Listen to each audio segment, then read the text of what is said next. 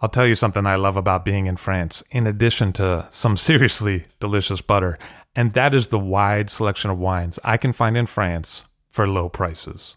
It can be much more difficult to source those same bottles back in the States, and that's why I love to buy wines out of France with Ideal Wine. I have bottles shipped to me, hassle free.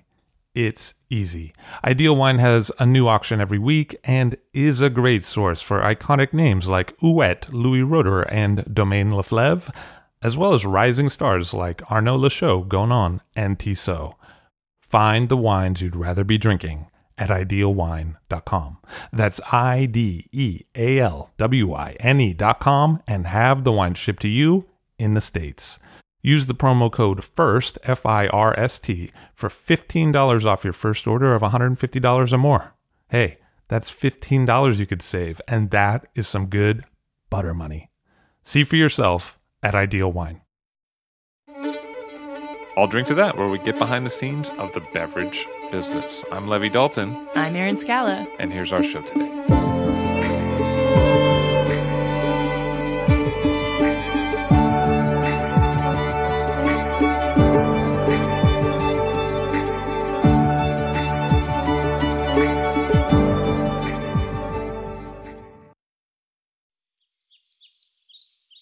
The famous vineyard Romanée-Conti was first sold under that name in the 1790s during the French Revolution when the vineyard was seized from nobility and auctioned off.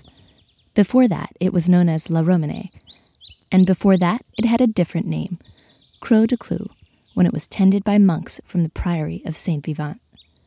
In 1760, the La Romanée vineyard was sold to Louis Francois de Bourbon, the Prince de Conti. Since then, the vineyard has been called Romanée-Conti.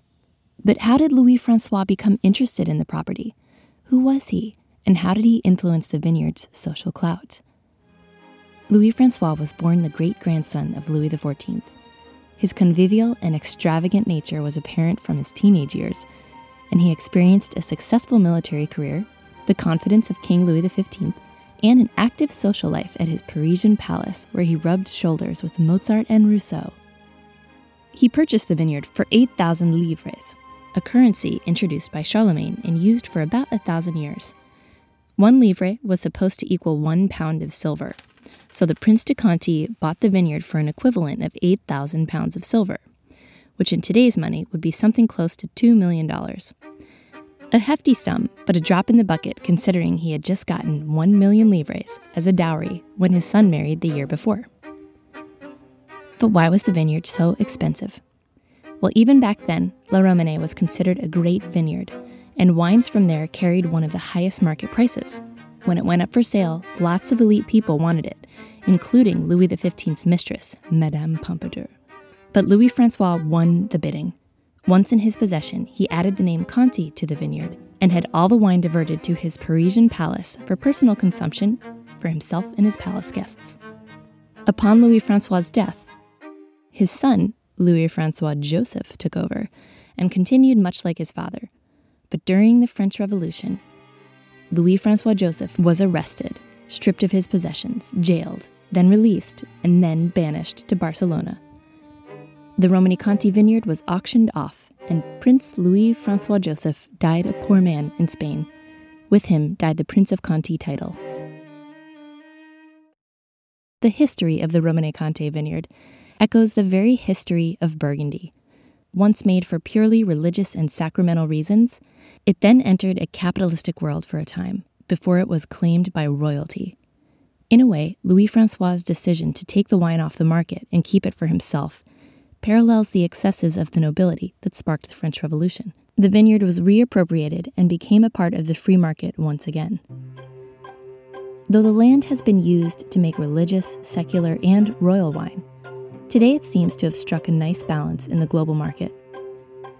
And though it's no longer made for sacramental purposes, most will tell you that drinking it is still a religious experience.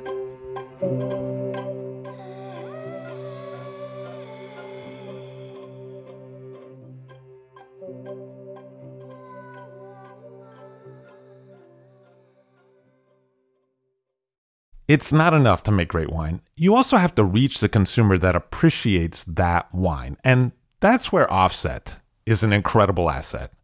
Offset is an independent brand design and commerce technology company that connects with wineries on a human level to help them connect with consumers on a human level.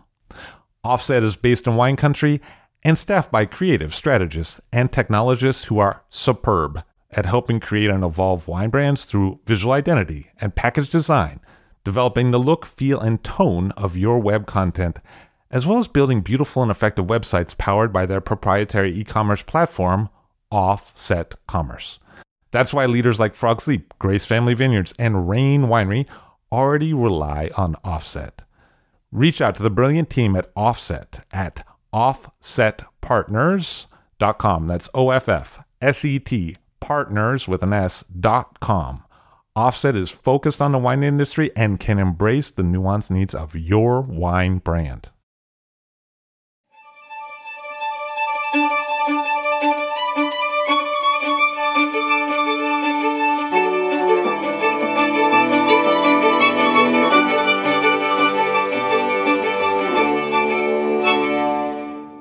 Aubert de Villaine of DRC on the show today. Hello, sir. How are you? I am fine, and uh, I, lo- I, like the weather you have uh, today in New York. This uh, cold and dry weather. I would love to take it back to Burgundy. well, it might be a different kind of wine then, you know. I know because uh, we need a. We have had a, uh, a very mild and rainy uh, winter for the moment, and we need cold to kill the bugs and also to the, the vines uh, like to have a, normal season. And for the moment, the season has been uh, too mild. When did you first find yourself in Burgundy? Were you born there, or did you move from another place? No, I wasn't born there. I was uh, I was born in uh, in uh, the north of France uh, just before the war in '39, and later my, my parents went to went to live in Moulins which is in the center of France, about 100 miles from Burgundy. And it's only when I was 25 that I, that I, that I went to Burgundy. I arrived uh, as a member of a family who had been owners in uh, Burgundy for, a, for several generations, but myself, new, new newcomer. And what was your family like? My family is a family of uh, people who were uh, on one side, on the, on the French side, there were uh, um, people, uh, half military people uh, and half peasants, people cultivating cultivating the land, the earth in l'Allier, in southern France, and so a, a I mean a, a very traditional old French uh, family. And on the other side, on my mother's side, there were Russians uh, who escaped from Russia in, uh, in 1918, uh, and, and, my, and so very different background, and but the my my mother left Russia with her parents when she was very young, nine years old in 1918. Uh, was a refugee with her parents in, in England and uh, met my uh, father in the 30s, married him, and uh, spent all her life then uh, without moving from uh, Moulins in l'Allier. So it's, well, it's interesting because it's somebody who went through the, the history of Europe through some of the most difficult uh, parts, the Russian Revolution, Second World War, and uh, then uh, had a very quiet life with six children in in this small town of Moulins. And what was childhood like, you know, post-war France? Uh, you know, it's difficult because I, I don't have real uh, memories. My father was a prisoner uh, during the Second World War for, for, for almost five years.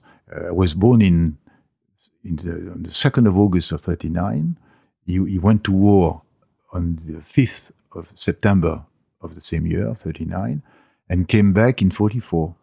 So I, I uh, knew him only when I was uh, already a uh, five, almost five years old uh, child. So you were one of the youngest children then? The oldest. You were the oldest child? The oldest, yes. So when he came back, they, they had several more children right away? When he came back, they had five children in seven years. good job. they worked. And when did it occur to you that wine was going to be a part of your life? Uh, after my um, studies and after my um, military service, which I didn't finish because I, I got uh, I caught um, a spinal meningitis during this during the military service. That must have been very scary. Uh, very because uh, at the time uh, uh, the army, you know, would take care of you when you were almost dying.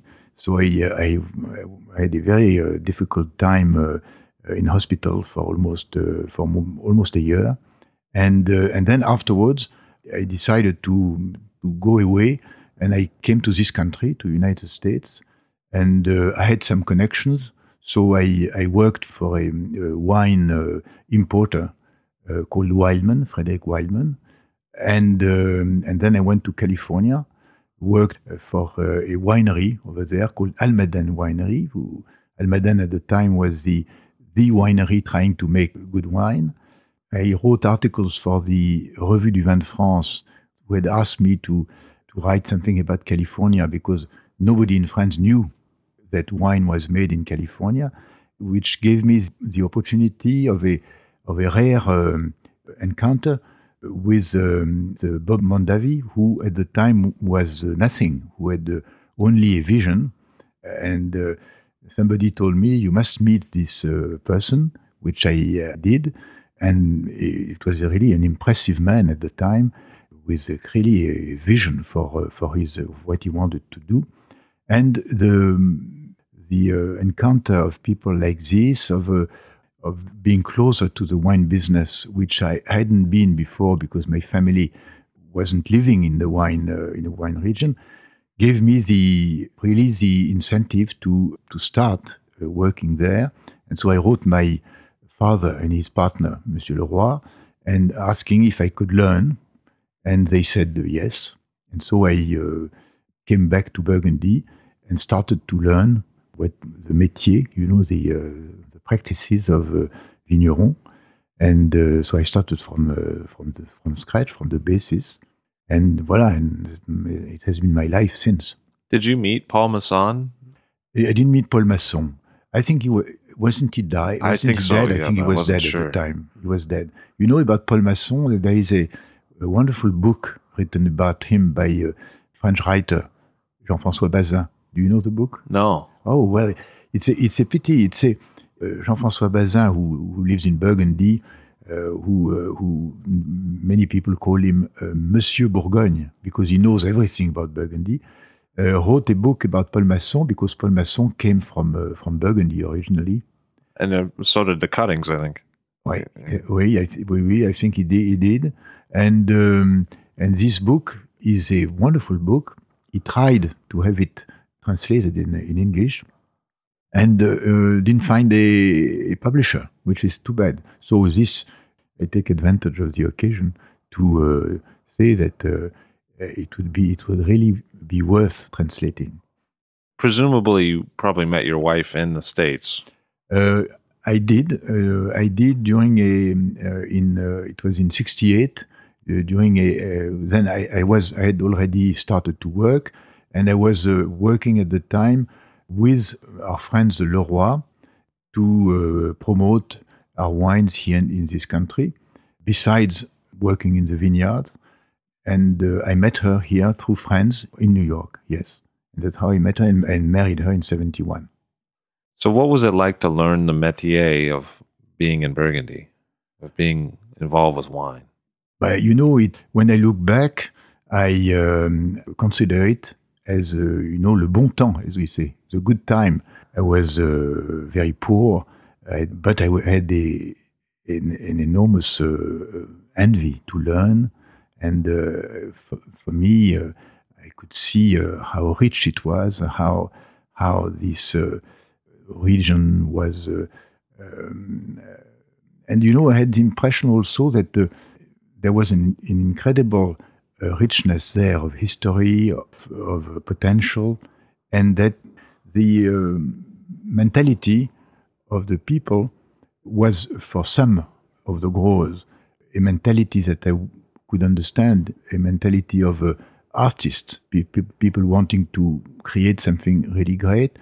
But in many others, you, you had the, the impression that they were uh, viticulteurs. You know, uh, viticulteur is a very noble name and occupation. But, you know, there is a difference between the people cultivating their vines to make wine and to make a great wine if possible, and uh, the people who cultivate their vines only to produce grapes that they will sell to merchants or make wine themselves and uh, sell it to merchants. And uh, there is a big difference of mentality between these two uh, kinds of uh, vigneron. So DRC has a state bottled from fairly early on. So did you gravitate more towards the sort of person who bottled their own wine? Is that the sort of mentality that sort of spoke Oui, to you? uh, uh, yes, exactly. Uh, the uh, uh, when I uh, when I arrived in Burgundy, I was I didn't know uh, I didn't know anybody, and um, I uh, fortunately uh, uh, met uh, people like Hubert de Montille, like Jacques d'Angerville, like Charles Rousseau, and these people really I had the feeling that I was in touch with the people who really understood what Burgundy uh, was, what Burgundy is, and uh, I learned a lot from my uh, contacts with them. So you know, you asked me at the beginning the question, how is it to to be uh, to start in that. Uh, I was trying to gather everything. I was like a, you know, a aimant, something that uh, I was trying to to get any everything I could from these people, from uh, my tastings. In uh, in uh, I tasted in many cellars. I talked with a lot of old vignerons or young ones. It was a, moment in life that uh, everybody, I think, uh, has known. It's it's a moment of life when you are like a an aimant. Uh, aimant is the you know some something that uh, that attracts uh, uh, iron A magnet. magnet. Voilà, you are like a magnet uh, that uh, you you you catch everything, and I was like a magnet uh, trying to catch everything uh, I could, and um, it is at that time that I was given a task by uh, my uh, father and Mr. Leroy, who were the managers of the domain at the time, which was to gather documentation about the domain, about the the wines we were producing, as a, um, a documentation to help us in a case that we had against people in France who were selling in Germany uh, wine under the name Rémanée, so very close to Romanée, and uh, and it was creating a, a damage for the domain. So we had a court case there, and uh, this uh, mission that I was given to uh, gather this uh, documentation made me go into the archives in Paris, in Dijon, and, and I suddenly discovered that what I had read about Burgundy was certainly interesting, but there were much more than that. And uh, I discovered uh, all the these uh, old uh, letters, old uh, deed of sales, etc., which uh, were used by uh, Richard Olney when he wrote his book about uh, Romanée Conti. Did you provide those to Richard? Yeah, yeah. I see. That's it. He he he, uh, he found things on his own, but I provided him with with a lot of the uh, of the, and we worked together. In fact, on this. Uh, it's an incredibly detailed book Oui, about oui. the history of the position. It was a fascinating, uh, fascinating work. It was to to work with a somebody as uh, smart, sensitive, etc. as uh, as uh, Richard Olney. So it is at that time that I uh, I really uh, sh- formed my idea of Burgundy and the way I look at it, uh, my vision, if I can say. What did someone like Jacques d'Angerville tell you? As I've never met him as Jacques d'Angerville, uh, the one I talked the most uh, with was uh, uh, was Hubert de Montille. I see. The one, uh, Jacques d'Angerville uh, was more of a of a sort of a I would say sort of a father, somebody uh, uh, the example, you know, more the, the example than somebody who told me a, concrete thing. But he was less like the practical, more of the voilà, inspirational. Voilà, he was a, Jacques d'Angerville was somebody who was so uh, so much looking for purity in his wines uh, and so uh, straight in his life. You know, so the, he was really a, a, a, wonderful example, and uh, it was more like more like this. And what did Hubert de Montille tell you? Uh, he told me a lot about uh, his uh, idea about fining, for instance. I just think of that, but about a lot of the Uh, know-hows. You know, the uh, uh, the savoir-faire that we have in Burgundy, and giving me his opinion about about fining, about uh, spraying this, about uh, uh, about all the the things that are questions, you know, because as you know, to make wines and to make to make great wines, it's it's very much in the vineyards, but the élevage also is something extremely important, and uh, it's every year like a sort of a white page, and uh, you, you to be able to speak with somebody who has had the experience of Hubert Montille was an extraordinarily uh, enriching. When did you first meet Becky Wasserman? I think it must be in 68 or something like that, uh, with her husband called uh, Bart Wasserman, and who was a great taster, one of the best tasters I've uh, ever, ever met.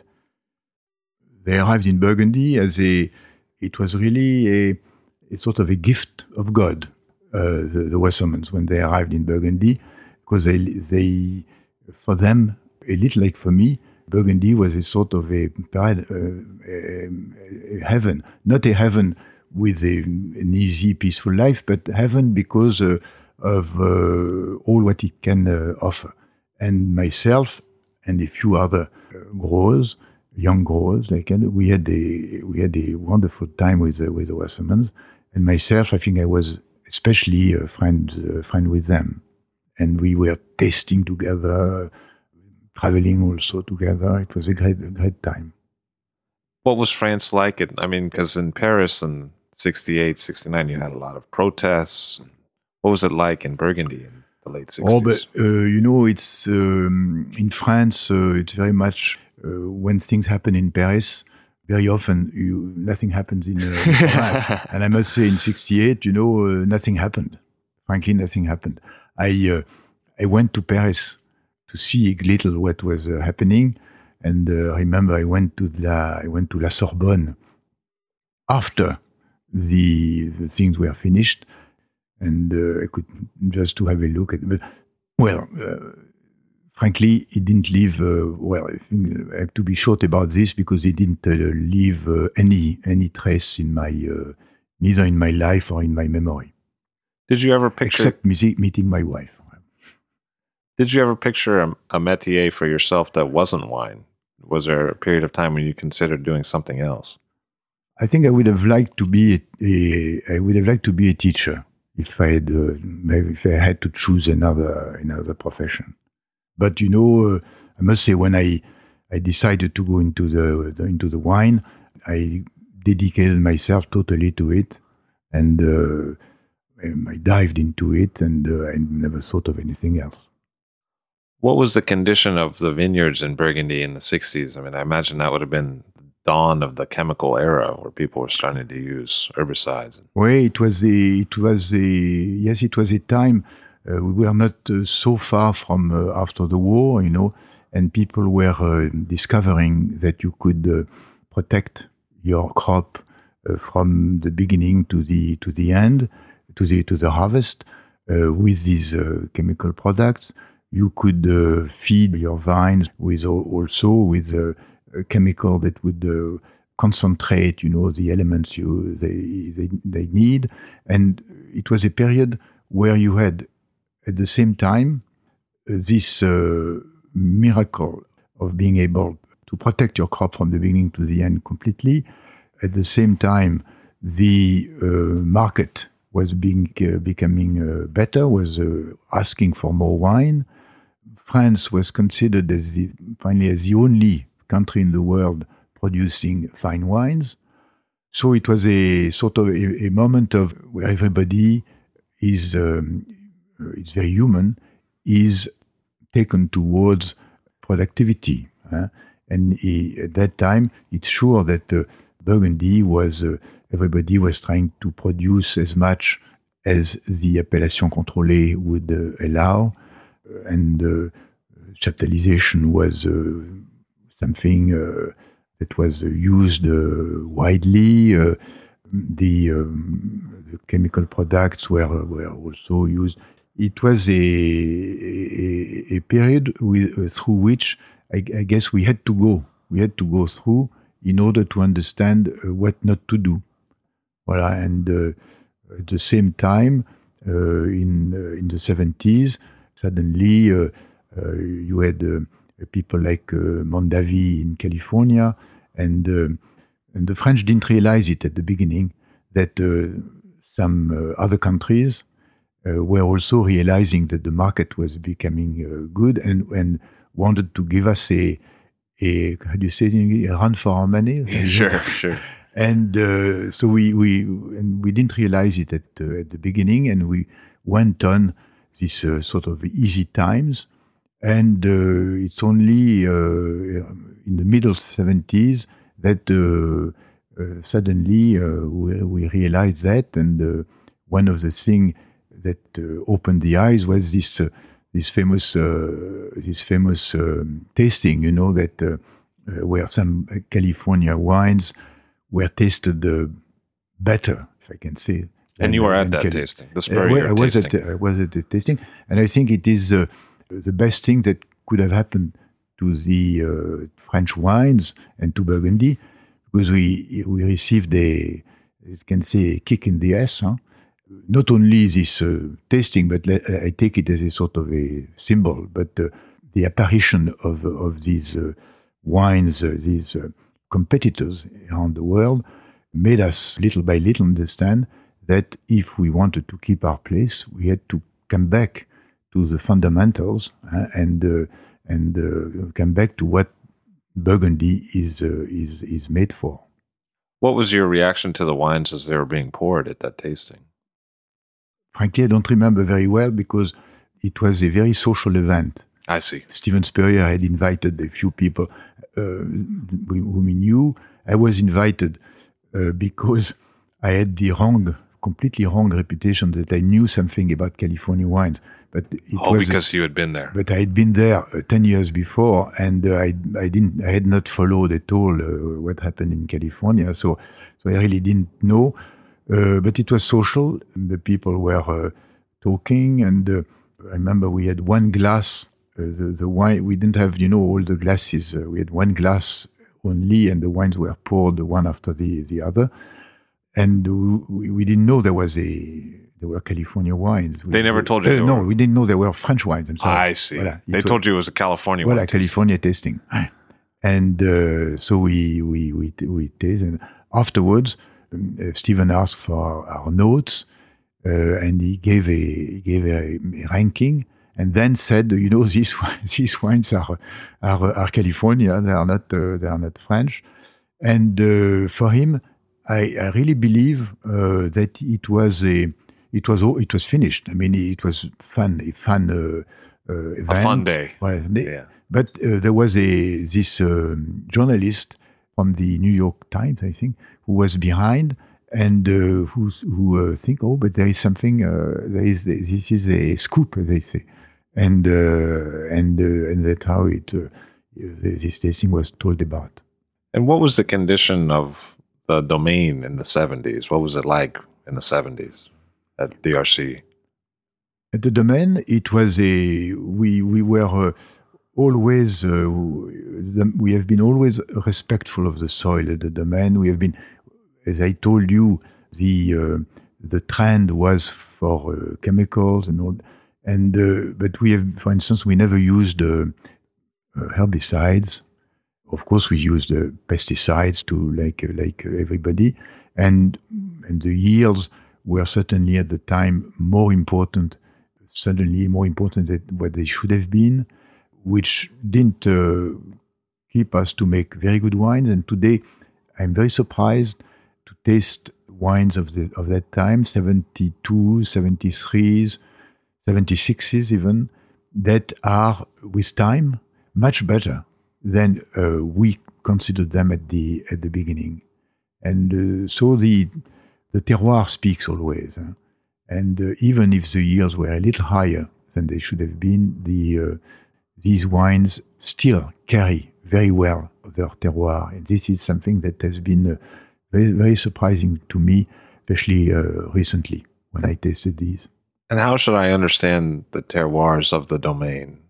If I were to think about those different vineyards and the wines they produce, what are some of the keys to understanding each?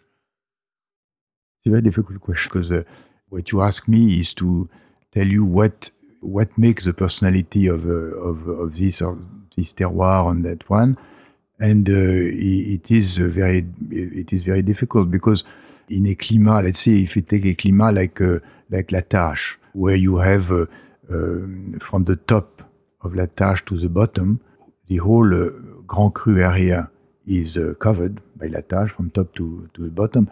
You have uh, different soils, uh, uh, at least five or six different types of, of, soil, so which shows very well that the climat are not only based on their natural conditions, but also are man's construction. Huh? Through the history of time forming the boundaries. Exactly, exactly. And uh, bon, Romanée-Conti is a very is, is a quite homogeneous terroir with uh, practically everywhere about the same type of soil. But La Tâche very very different. And certainly this uh, this uh, complexity of uh, of uh, types of soil in La Tâche is the key to the wine it produces. So you have to, to be very careful. For instance, if we take something like the compost that we put uh, from, uh, let's say, every, every, depends of the vineyard, every two, three, four years, uh, you have to have a different approach depending if you are at the bottom of La Tâche or the top. And uh, because if you put every, everywhere the same uh, amount, you may have a, a, a very a response that is good from one one part and and not as good from the from the other. So you have to be uh, very careful. And one thing is certainly that I have learned is that uh, the least you you do, uh, you, the least you bring to the vineyard, the more chances you have to have in the wine an expression of the true personality of the of the wine. I don't mean you, you have to do nothing, but for instance, with the compost, you have to be very gentle. It's important to bring some compost as a, as a nutrient bringing microbial life, not as a fertilizer, but microbial life. And um, but you have to be uh, very gentle and be uh, have different uh, approach depending on what part of the vineyard you deal with. This is my answer to your question on the Vignon approach. Huh? So I think, you know, the tendency, at least for me, is to often think, because they're so great, how about Romanée-Conti or La Tâche, but you have other holdings. Do you feel that in those other holdings, one or more than one is kind of overlooked sometimes? Is there one that maybe doesn't get the reputation it deserves from the quality of the wine? Well, I, uh, yes, I think uh, to take an example, in this uh, hierarchy that you have in the Grand Cru of Vosne-Romanée, from Romanée-Conti, La Tâche, Richebourg, Romanée-Saint-Vivant, Richebourg, Romanée-Saint-Vivant being about on the same uh, level. And then on Flagey Échezeaux, Grands Échezeaux, and Échezeaux, you have a, a, wine that is, in my opinion, a very great wine, is the Grands Échezeaux. The Grands Échezeaux, which has the name Échezeaux, and is separated from the Échezeaux only by a small uh, path, but uh, where the soil is very different from the Échezeaux, where the Échezeaux you have a shallow soil, the rock is very close to the surface, you dig up rock very often when you plow, and in the uh, in the Grand Échezeaux, much deeper soil, and uh, much with uh, more clay, and um, the two wines are very, are very, first, the two wines are very different. And second, the Grand Échezeaux, in my opinion, is uh, much closer to La Tâche, for instance, than it is to the Echezeaux. Uh, and the Grand Echezeaux, with its name Echezeaux, because he has the name Echezeaux, I think it's more grand than Echezeaux. Voilà, it's more grand than Echezeaux. And uh, it's, a, it's a wine that should deserve a maybe a higher ranking that it has in, in reality. What about some of the other vineyards? What would you say the characteristics of Richebourg are? Well, of course, the uh, they depend uh, they depend of the vintage, but every year, especially with time, you have in the Richebourg a um, character which is unique and which is very different from Romanée Conti, where you have this uh, because it doesn't have this silky, uh, very silky character in the, in the mouth. Very different from Romanée Saint Vivant, where it doesn't have the very very the very fine bouquet uh, of Saint Vivant, uh, which is very close to the Romanée Conti. It has a a personality that is very much oriented towards muscles. It's a personality that is uh, always uh, Richebourg is not a, a, wine where you find uh, some uh, questions about uh, if God exists, you know, or it's a, it's a wine that uh, is very terre à terre, you know, feet on the ground, and I very easily see it as a sort of a the bodyguard of Romanée Conti, you know, just uh, sitting there, looking, uh, being uh, close to Romanée Conti, protecting it, and uh, voilà, the, sort of bodyguard. But you know, you those impressions about the wine as are things that can be uh, uh, that are very personal. There, no, I know, I know what you would like to, what you would like to what you would like we find out if we can today is to find the what makes the personality of Richebourg. It's obviously because you you are uh, the on the slope. It uh, it is on the slope on the same level as Romanée Conti, plus a, uh, about one third above the Romanée Conti against La Romanée In fact. And one, one third is against La, La Romanée. And uh, what you realize is that the combination of this, um, this lower part and this upper part uh, makes a very different wine from Romanée Conti, uh, where, you, where you, you don't have the very fine bouquet. You have something more immediate in the, in the, in the nose, more, uh, more uh, powerful, less fine, and in the in the in the mouth also more powerful than Romanée Conti, and uh, without the, the, the, this uh, very thin texture that you have. So this certainly explains itself by the uh, situation on the slope, and uh, it shows also well that uh, the best situation on the slope is obviously uh, what we call the piedmont, which is uh, the palm of the slope, you know, at the, at the bottom of uh, the bottom of the slope, where Romanée Conti is by itself. La Tâche takes the whole Grand Cru area, bottom to top. Richebourg takes it from the middle, but also the top. Uh, Romanée Saint-Vivant, uh, the bottom, and you have the Romanée Conti there in the middle, who is just at the ideal position to make uh, the greatest wine. There's been some revitalization of the vines in Romanée Saint Vivant in recent years, and what prompted those, and how did you go about it? Oh, but you know, this is something that I think all uh, growers go go through. The Romanée Saint Vivant that we we um, were uh, given the Romanée Saint Vivant in '66, and uh, we became uh, owners of it in '88, uh, and um, it made oh, during all these years very good, very good wine, very interesting wine. And but I was always shocked by in the mouth a certain rudeness, voilà, a certain rudeness. And um, I thought that it was not really part of the. I, I wish to take take it away from this uh, Grand Cru, and uh, so we we vinified by by parcels, what you call blocks, huh?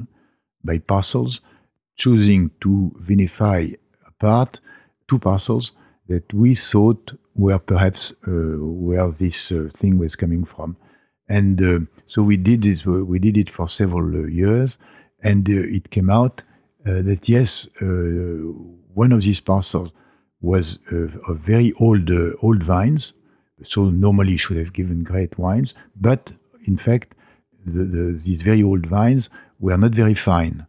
And uh, so the sort of harshness was coming partly from this and partly from another vineyard and uh, for the same reasons. And so uh, we tried to circumvent this by pruning differently, putting uh, weeds, how do you say that, the herb. Oh, cover crop. Uh, well, yeah. cover crop, yeah. and uh, for sev- uh, several years, and it d- didn't change anything. They were still vinified uh, separately and uh, not coming anymore into the bottle. So for a number of years, we made Romanée Saint Vivant with uh, only three hectares out of the three hectares and a half out of the five and more that, that we had. So we decided to out, and at the same time, what was uh, uh, what uh, decided me to do that was that um, at the same time we were we were developing and very nicely the the our selection of fine types of Pinot. No, since uh, now I think 35 years, uh, we we have been uh, selecting in our old vineyards the especially uh, in the ones that had been replanted with graftings uh, taken from the old Romanée Conti before uh, it was uh, torn out in 45. So to try to save some of these very fine types of Pinot. And we finally happened to have around uh, 25, 30, uh, would say lignée clones of, of ours, which were really fine and which we could use for uh, replantation. So we we tore out these um, these two parcels of uh, little by little, not in one, at once, but little by little, these uh, two parcels of um, of Saint Vivant, and uh, replanted them. And the last one is had been replanted last year. So I hope these new vineyards are picked apart and will, for some years, be vinified as Vosne Premier Cru. But I hope, because of the quality of the vines that have been used, that in uh, maybe four or five years we are able to put them in in the Romanée Saint Vivant. Uh, and I should have said first, it is that uh, once these uh, parcels were put aside, our Romanée Saint Vivant uh, took a very different texture and, and much closer to what uh, they wanted. More like Romanée Conti, I think. Voilà. Silkier. Uh, silkier and uh, more corresponding to what you expect from a, a Grand Cru like Romanée Saint-Vivant, uh, which has, by essence, a, a feminine character. You've done a number of experiments over the years with different kinds of vinification just to see what the results would be a small batch and you know not for release but just to see what would happen what have been some of the findings and results of of those numerous experiments with the different vineyards that you have and different vinification techniques? The the experiments is something we, we have done uh, all the time. We, we we have we have done and we still do experiments. The um, destemming or, or, keeping the stems destemming is, is something yes that is uh, always a, a, question. It's not so much a question for us uh, anymore we experimented a number of times on, with uh, very small batches on uh, 100% stems, 0% uh, stems in a, in a sunny year, in a rainy year. And uh, it's uh, very obvious that in a sunny year, when you have a phenolic maturity that is very good, then you can keep the stems. And I think the stems bring really a potential to the wine, especially a potential for aging. The if uh, you have a, a, rainy year when the uh, maturity was reached at the very end, and uh, the, the, the stems and the uh, the skins that don't have a very complete uh, phenolic maturity, uh, then it's important to to take off some of the stems because again, when you make experiments in a year like this with 100%, 0%, you see very easily that the, the, the, answer is, is in the middle, more or less in the middle, uh, which makes me uh, say that uh, it's one of the rules we have in Burgundy that the, the solution of is most of the time in, in the middle, never in the extremes, never in the extremes. Uh, so it's a it's something that we have uh, really uh, experimented enough to know more or less how much stems uh, to take off or to keep them entirely. It's it's it's not a, I think not a big problem. And there, there, there is a sort of, there was a sort of a legend about the domain saying that uh, we don't destem, uh, which is uh, wrong. We we we don't destem when we think we don't have to destem, and we destem when when we have when we think we have to. And I think to keep a good part of the stems, even in a difficult year, in a, in a rainy year, uh, with less maturity, is something important because what is brought to the wine by these, uh, by these uh, stems are um, precursor, as we say, precursor of uh, the uh, very fine bouquets, fine perfumes that you have in the wine when it takes uh, time. These, what I call, anybody, other people can call them different, what I call rose petal character, very delicate the rose, fading rose petal, you know, very, very delicate character. And this, in my opinion, is uh, enhanced by keeping some of the stems. And what about cold maceration? Do you do some of that? No, no, no, no, no never cold maceration. We, uh, if we have a, a, a, vintage when the grapes arrive in the winery uh, warm, uh, let's say uh, it can very in the afternoon, it can very well arrive at uh, 25 degrees. Then we will try to to lower the temperature as much as we can, take it back if we can around 16, 17, 15, 16, 17 uh, uh, maximum so that the fermentation doesn't start immediately, but takes a few days to, to start. And if it is very cold, and uh, for instance, I remember when was it in 2012 or 11, uh, we had to uh, to warm up a little the, the, the, the grapes because they came uh, in at uh, 10, 12, uh, 13 degrees. so the fermentation was not start, starting. So we, we, we helped we helped it by uh, by heating uh, by heating the uh, slightly to 15 when it, which is the temperature when the fermentation starts. But cold maceration, I, I am I don't believe in cold maceration.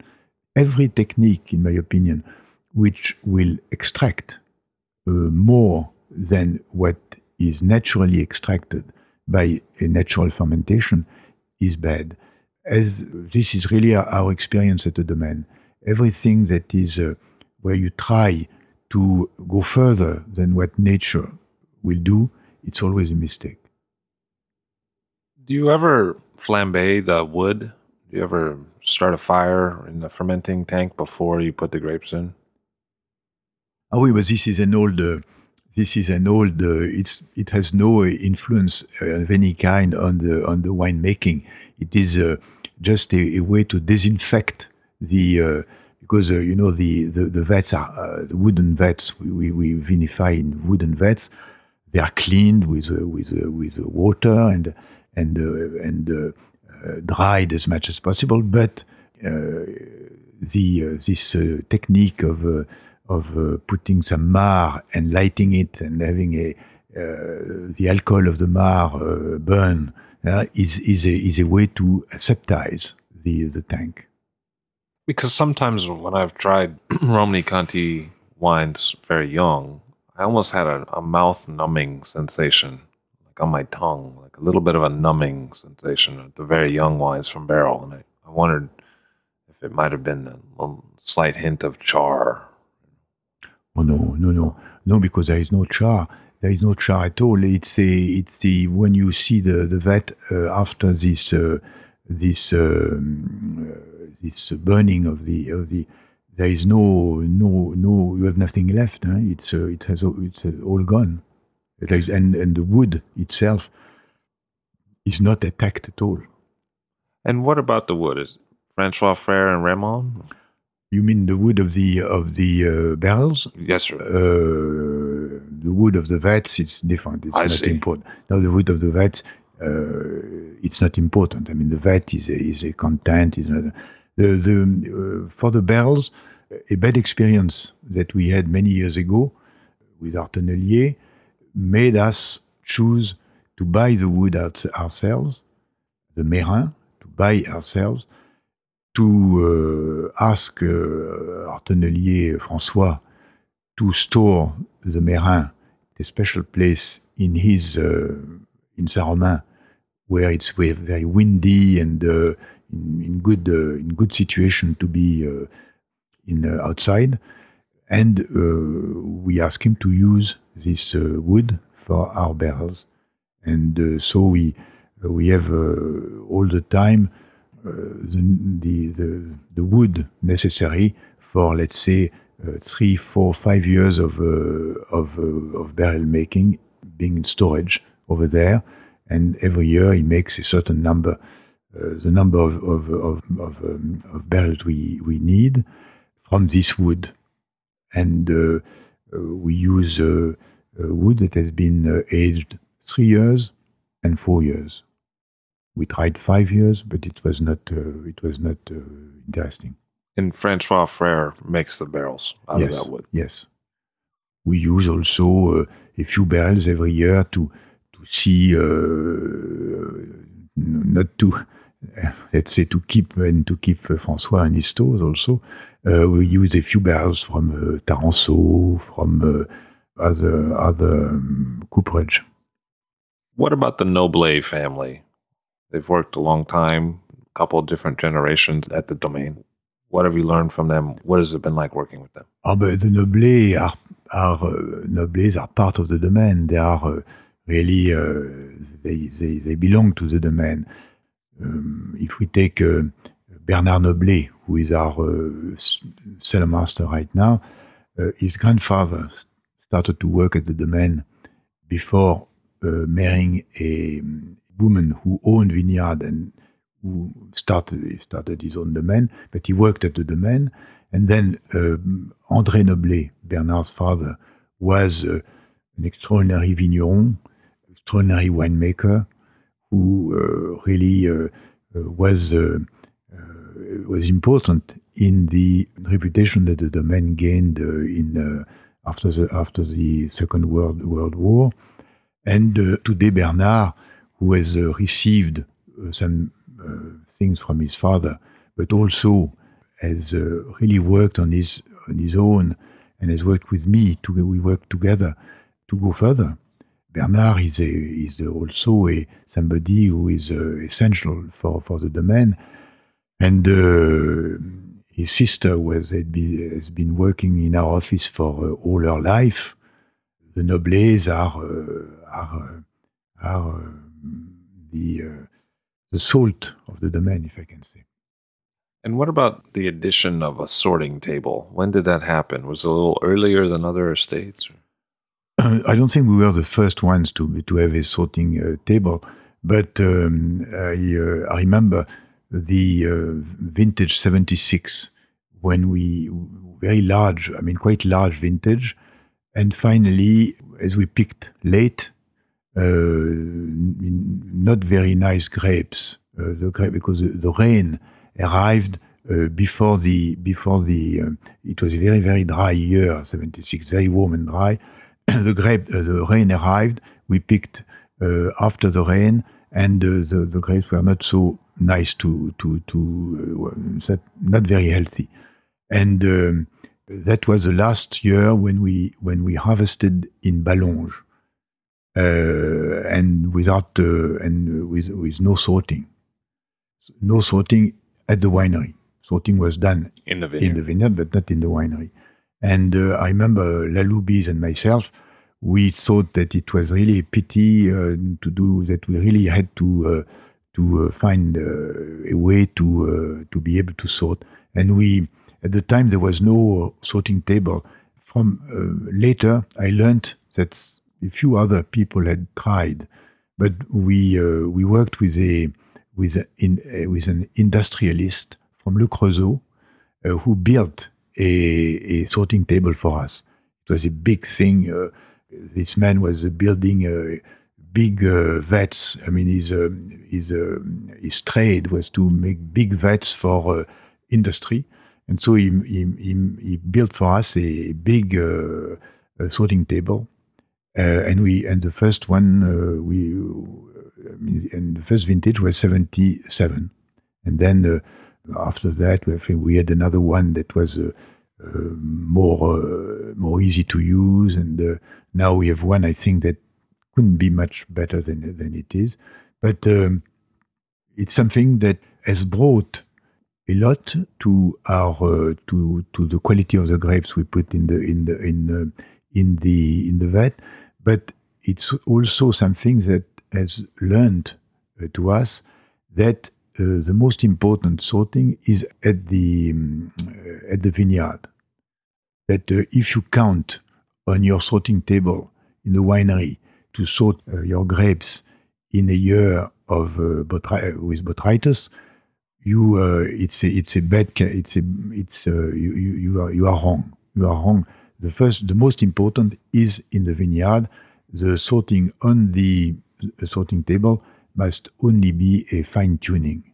It's only if it is a fine tuning that you will have in your vat the uh, the, the grapes uh, as you want them to be. And speaking of the vineyard again, I mean, Claude Bourguignon consults with you and has consulted for a number of years. What is the experience that you've learned from him? What is the advice you've taken? But Claude uh, Bourguignon has been uh, a door. Certainly, uh, he has opened doors for for us, uh, especially in the knowledge of the soil. Before Claude Bourguignon, uh, we had no idea that we had no idea that of the importance of the of the of the of the clay, for instance, uh, and uh, how important it was to respect this uh, clay with these uh, internal surfaces, you know, that are uh, uh, with these. The clay is something that is extremely. It is extremely easy to to shut down, and um, well, this is the most uh, the most important thing that uh, Claude taught us is the uh, the respect of the soil. I mean, to a confirmation that if we don't try to find ways not to compact the soil, if we if we don't find ways uh, not to give life to the uh, to all the uh, bacterias, microbes, and worms, etc. All this life in the soil, we are not we will not reach uh, what uh, our goal. So this has been uh, very important. And you had special tractors designed so that you wouldn't compact the soil. Alors, this is uh, oui, this is something that uh, is both uh, something that came from the uh, teaching of uh, Claude Bourguignon, but also from the use of the horse. Because um, uh, I decided, I don't remember exactly when, I decided to use a horse because it it does it compacts much less than a big tractor, and so we did.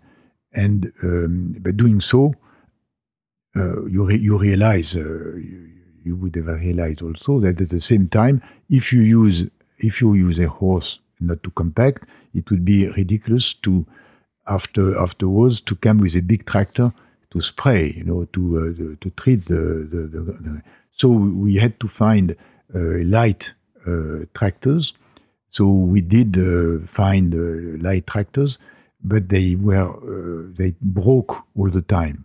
So we we had a a, a builder who uh, designed a tractor for for us that uh, was uh, light, and this was very important. Uh, and the the horse was for us something important, not so much because of the horse itself, even if it is very nice to have a horse working in the vineyard because it doesn't compact, but um, and it is beautiful to see. To, and uh, sometimes when people tell me, uh, uh, "But why do you have a horse? It's folklore," you know, and I say, uh, "No, it's." I try to explain why it's not folklore, and I and finally, uh, if they are insistent, I say, "But we have a horse because it's beautiful."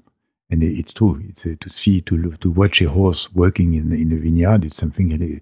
It's like a work of art. It's beauty. It's a it's a beautiful thing. And uh, what uh, what we learned from that is that uh, uh, you cannot have you cannot uh, have a horse and then have a big tractor.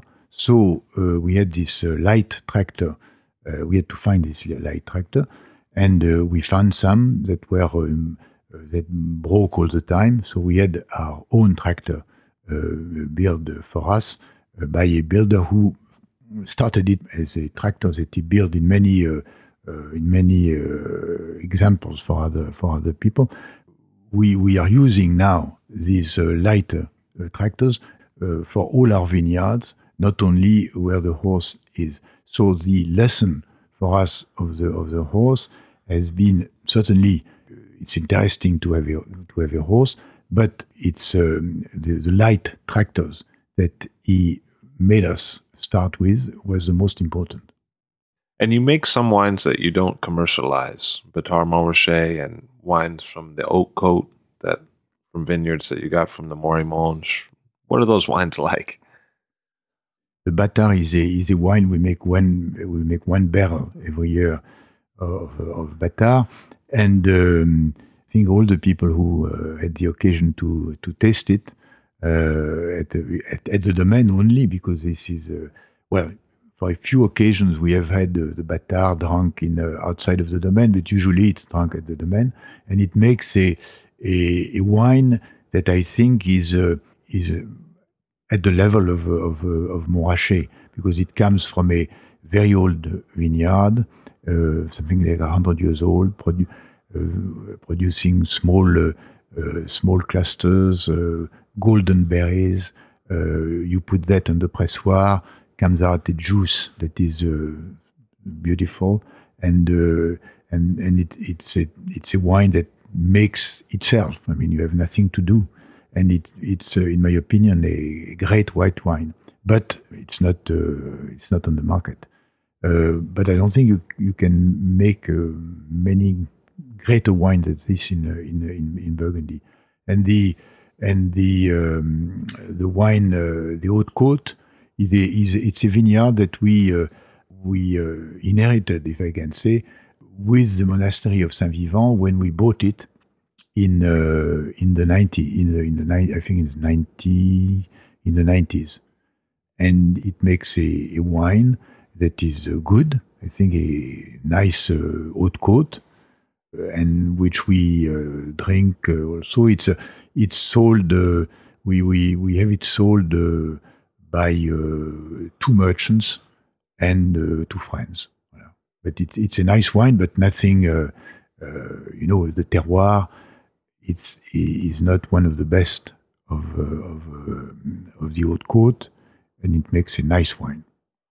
When you were given the title of co-gérant and then gérant, in charge of DRC, what were your feelings and what were your goals? What did you want to achieve? It, uh, I remember it happened at the same time as um, I uh, we we had a, a, fascinating tasting for the book uh, by Richard Olney of all the Romanée-Contis uh, we had at the domain. For me, it was uh, the first time I, I, I was uh, I was doing this we had so few Romanée-Conti from before the phylloxera, you know, before 1945, that uh, Uh, they were sacred bottles, but we would never uh, taste them. And uh, so, and this uh, tasting uh, made me discover wines that were very old, but not old to taste, not young either, but had a sort of a, a something eternal, a sort of a serenity. wines where you, you, the impression was that all the the flesh, all what uh, was gone, and the wines were all spirit. And uh, you know, uh, when a wine is uh, like this, uh, a spirit, you have the impression that it can uh, last for, for forever. And this was the first time for me to taste wine like like this. So for me, it became what you call in I think it's not a nice word, but benchmark, you know, and and and so when I uh, was named uh, co-gérant and uh, I took the responsibility after 91, well, my goal was to try to make wines like this huh? and to put uh, all our effort and do everything we could at all levels to make wines of that uh, of that caliber. And do we make wines of this caliber today? I don't know. I don't know, um, but we try to. What is the the next step at the domain over the next 30 years? What is the next challenge? You've recently taken responsibility for vineyards in Corton. You have revitalized not just Romanée Saint Vivant, but soil and a number of your vineyards. You're the benchmark wine of the world at this time. Are there future challenges for the domain still to be met? The uh, the Corton challenge was uh, something that I'm very pleased we we uh, we did because uh, I uh, since some time I wanted I wanted the domain to have a a, a challenge that would be not only the challenge of making uh, great wines every year, but also something that would uh, oblige us uh, to have imagination, to think of other things that only the, the, the, the main wines. And Corton was useful for, for this. It was a, a, a, very interesting challenge that is not at all finished because now we have uh, more or less understood the, the vineyards and we are now we have started to make the we have started to take the steps to replant some to uh, some others towards uh, what will be in some years a vinification by climat and not anymore as a as a corton although I wonder if what we what we do today with a Corton with three climat is perhaps uh, the the answer. This I'm not sure about.